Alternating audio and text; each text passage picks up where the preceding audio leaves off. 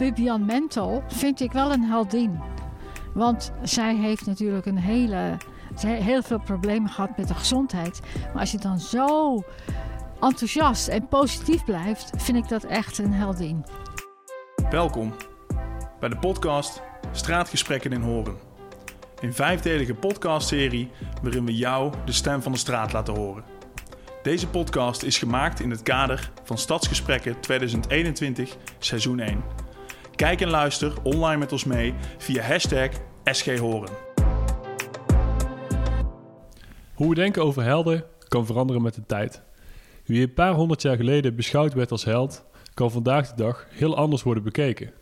En misschien zijn de helden van vandaag de dag wel helemaal niet meer de helden van de toekomst. Het maakt ons nieuwsgierig naar hoe de mensen in Horen op dit moment denken en praten over helden. Wouter, we gaan het vandaag hebben over heldendom. Wat is een held? Wie is voor jou een held eigenlijk? Poeh, ja, dat is inderdaad een hele goede vraag, Joost. Een held. Het kan natuurlijk ook een soort idool zijn, maar ik vind het ook wel vooral interessant. Tot wanneer is het jouw held? En wat moet er gebeuren om het niet meer jouw held te laten zijn? Ik ben ook benieuwd, wat is een held voor een Horinees eigenlijk? Ja, laten we dat eens gaan vragen. Zullen we de straat op gaan? We gaan de straat op. Heb jij een persoonlijke held of een heldin? Eh, ja, ja, eigenlijk wel. Mijn opa. Mijn opa die heeft me altijd geholpen met alles. En eh, net als mijn moeder, die heeft me ook altijd geholpen. Gewoon mijn familie en vrienden, net als hem. Ze staan altijd voor me klaar. Al gebeurt er wat, ze helpen mij. En ook eh, geestelijk. Eh, ik ben acht jaar lang gepest. Ze, ze, mijn opa zei ook altijd mijn moeder. We staan altijd voor je klaar. We gaan altijd gewoon regelen dat er niks meer gebeurt. Mooi hè, dat mensen het ook zo persoonlijk op kunnen pakken van wat voor hun een held is. Ja, inderdaad een mooi voorbeeld. Een jongen van 15 jaar van het Clusius College... die eigenlijk toch wel zijn opa en de mensen om zich heen als held beschouwt. Een held hoeft dus helemaal niet iemand te zijn die heel bekend is. Een held kan ook een persoonlijke betekenis hebben voor iemand. Nou, ik heb altijd mijn oma een beetje als held meegekregen vanuit de verhalen en vanuit hoe ik ze zelf kende. Omdat zij altijd heel erg bezig was, vooral niet met zichzelf. Ehm, ze heeft in de eentje twaalf kinderen opgevoed, omdat toen de jongste geboren werd haar man wegviel. Ehm, maar altijd gezorgd dat niemand daar last van had. Als in haar verdriet werd altijd aan de kant gezet. En daarnaast deed ze ook nog vrijwilligerswerk voor, weet ik eigenlijk voor van alles en nog wat.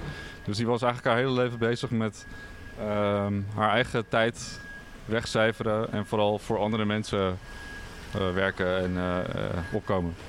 wanneer denkt u aan, aan uw held of heldin, misschien wel uw oma in dit geval? Mm, nou, ik doe zelf bijvoorbeeld vrijwilligerswerk. En dan als ik wel eens denk, Jezus vandaag, ik heb helemaal geen zin of moet dat nu of zo, dan denk ik wel, oh ja, wacht. Denk gewoon even aan mijn oma. Die zou ook meteen uh, op de fiets stappen en uh, het gaan doen. En gewoon niet mopperen. Dus dat soort dingen helpen je natuurlijk wel. Die inspireren altijd mensen die gewoon iets doen en gewoon de schouders eronder zetten voor een ander. Die, ja, die inspireren denk ik altijd om zelf ook af en toe wat nuttigs te doen. Het is om dingen te doen waar je meteen waardering voor krijgt. Of waar je, weet ik veel, op LinkedIn een likeje voor krijgt. Of waar je op je werk een, een award mee kan verdienen of een vakprijs of zo. Maar uh, het is goed als andere mensen soms laten zien als voorbeeld van kijk, je kan ook dingen doen in het klein, puur omdat iemand anders daar op dat moment uh, wat aan heeft. En jij misschien zelf niet. Ik denk dat heel veel andere helden die, uh, die je kent in je maatschappij of in je omgeving, dat die ook misschien onbewust helden zijn waar kinderen kijken naar een topsporter of uh, weet ik veel, naar Max Verstappen en denken ja, dat is mijn held. Dat is vanuit hun perspectief misschien niet hoe wij nu over een held praten. Maar is het wel omdat die kinderen daardoor misschien gemotiveerd zijn om hun best te doen op school of om te gaan sporten of om ja, ergens anders succesvol mee te zijn. Dus. Ja. Het woord held is dus eigenlijk heel erg breed. Max Verstappen kan een held zijn, maar ook je knuffelbeer kan een held zijn. Laten we eens verder luisteren of er nog meer persoonlijke helden als voorbeeld worden genomen. Een held of een heldin, dat is een hele goede vraag. Ehm je zou het kunnen zeggen dat je kan kijken naar de stripfigurenhelden, zeg maar, zogenaamde stripfigurenhelden. Maar als je zou kijken naar de persoon, zou ik zeggen, iemand die um, bijvoorbeeld een hele goede vriend van iemand die voor iemand opkomt of die um, altijd, noem maar dan zijn bek heeft, zeg maar. Dat zou ik dan eerder tegenwoordig een held in de echte wereld, zeg maar, uh, omschouwen. Ja. Iemand die je bek heeft. Ja, zeg ja je. zo ja. zeg je dat in de zogenaamde straattaal. Zeg ja, maar. toch? ja, ja, ja, maar ik, ik snap wat je bedoelt. Ja, ja. En um, heb jij een held of een heldin? Mm, dus ik zou wel, als ik iemand zou moeten zeggen, dan zou ik eerder zeggen mijn ouders eigenlijk. Het zouden je Omdat ouders die- zijn. Ja, ja, dan Ja. zou ik dat wel zeggen, denk ik. Want die me toch opgevoed hebben en er altijd voor je zijn. Zou ik dat wel zeggen. Eigenlijk denk je er nooit echt bij na. Inderdaad, zoals jij nu zegt, ik, zou, ik heb eigenlijk nooit over nagedacht dat mijn ouders per se mijn helden zouden zijn of zo.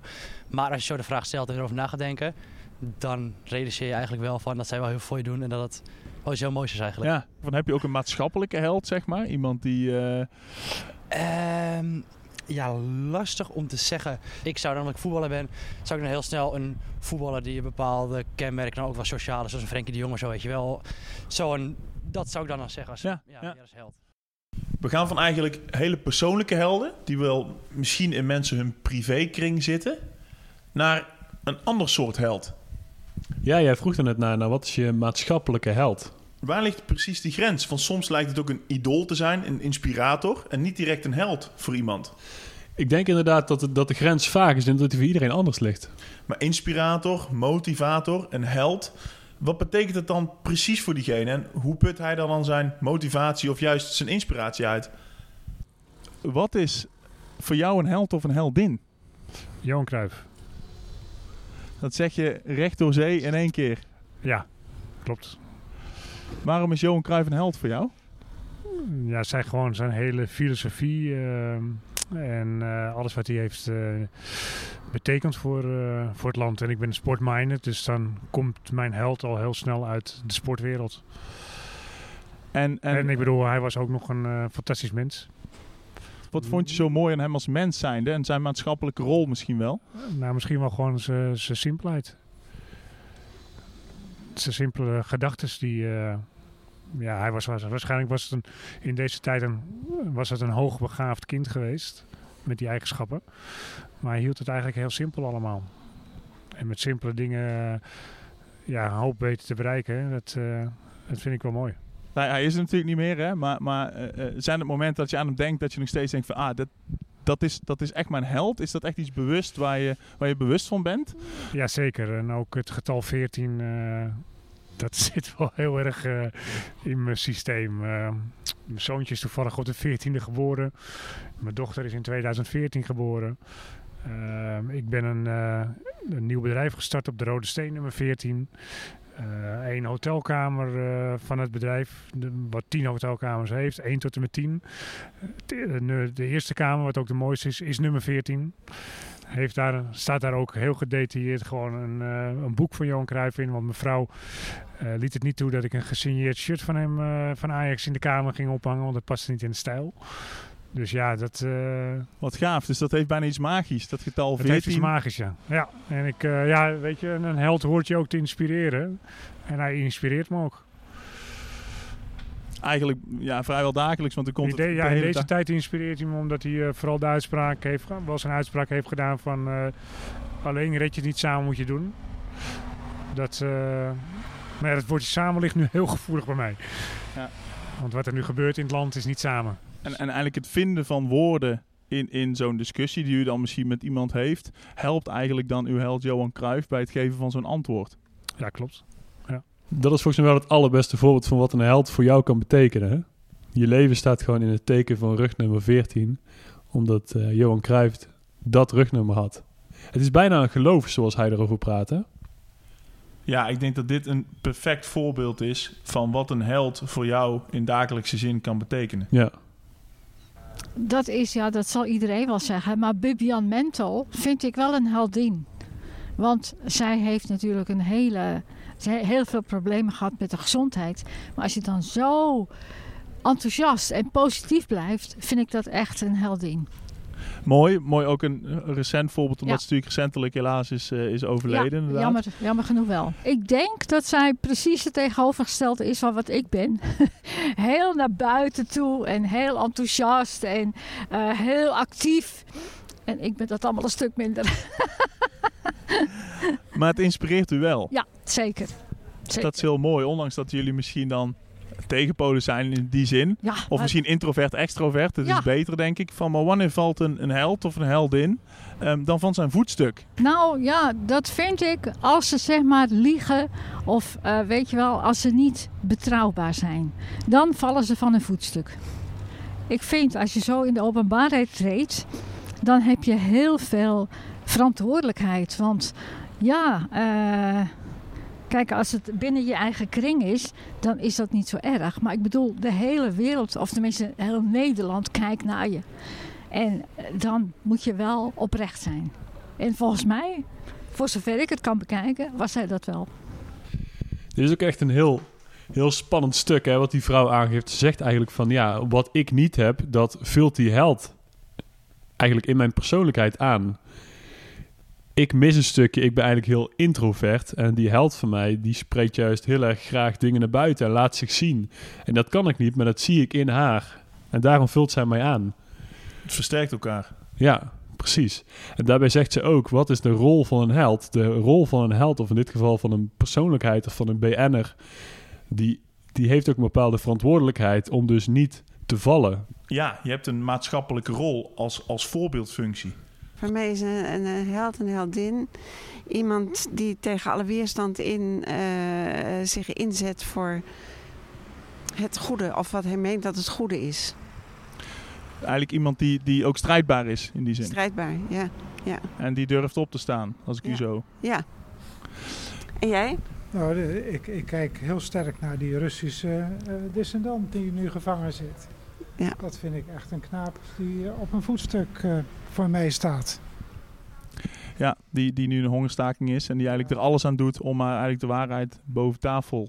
Ja. eh, eh. En die gemanipuleerd wordt en allerlei... eh, wanneer valt die voor jullie van, van zijn of haar voetstuk? Ja, kan gebeuren. Maar goed, waar we nu over praten, dan denk ik eh, dat hij dat die staat voor zijn zaak als we het hebben over Navalny. En, en wat zijn momenten of, of plekken waar u komt dat u daaraan denkt? Ik- sommige steden hebben een eh, monument van zo'n persoon. Maar vaak vind je dat terug op eh, begraafplaatsen.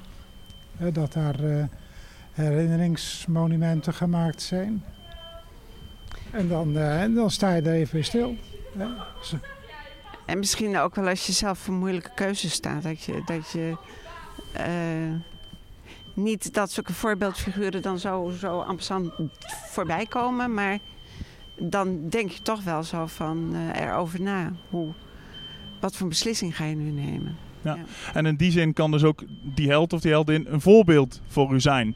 Ja. Bijvoorbeeld voor zo'n beslissing dat u denkt aan diegene van hoe zou die daarnaar hebben gekeken? Dat zou kunnen. Ja, dit is natuurlijk heel mooi. Dit oude echtpaar spraken we in de Horense straatjes. En ze geven eigenlijk aan van zelfs in de allermoeilijkste periodes van je leven, als je echt voor grote keuzes staat, kunnen je helden je eigenlijk inspireren om misschien ook wel voor jou de beste keuzes te maken.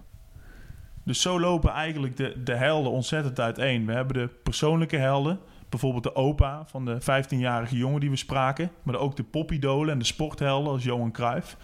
Maar ook de maatschappelijke en politieke helden. En zo helpen eigenlijk al die helden bijvoorbeeld bij keuzemomenten, moeilijke keuzes. Maar ook bij het inspireren en het motiveren. Een held is dus iemand met lef. Iemand die dapper durft te zijn. Iemand die initiatief durft te nemen. De vraag is, durf jij een held te zijn?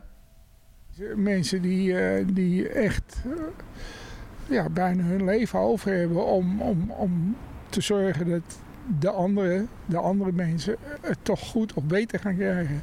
Ik vind als je zo onbaatzichtig bent, ik vind het knap. Ik heb er wel eens over gedacht, weet je, hoe zou ik me houden in de, in de oorlog? Zou ik eentje zijn die eh, denkt van, eh, ik verstop me en het gaat wel verder.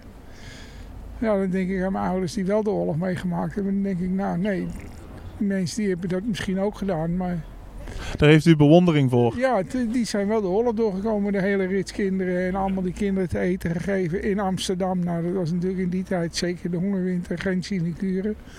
Ja, die hebben best wel een bepaalde, ja, een bepaalde heldenstatus bereikt. Ja, wat is een held? Zoals jullie hebben gehoord, leverde deze vraag vandaag al hele persoonlijke en uiteenlopende verhalen op.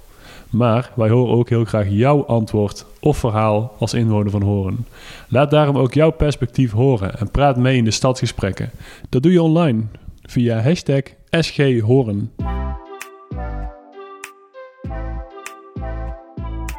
Deze podcast is gemaakt in het kader van Stadsgesprekken 2021, seizoen 1. Leuk dat je luisterde en tot horens in de volgende aflevering.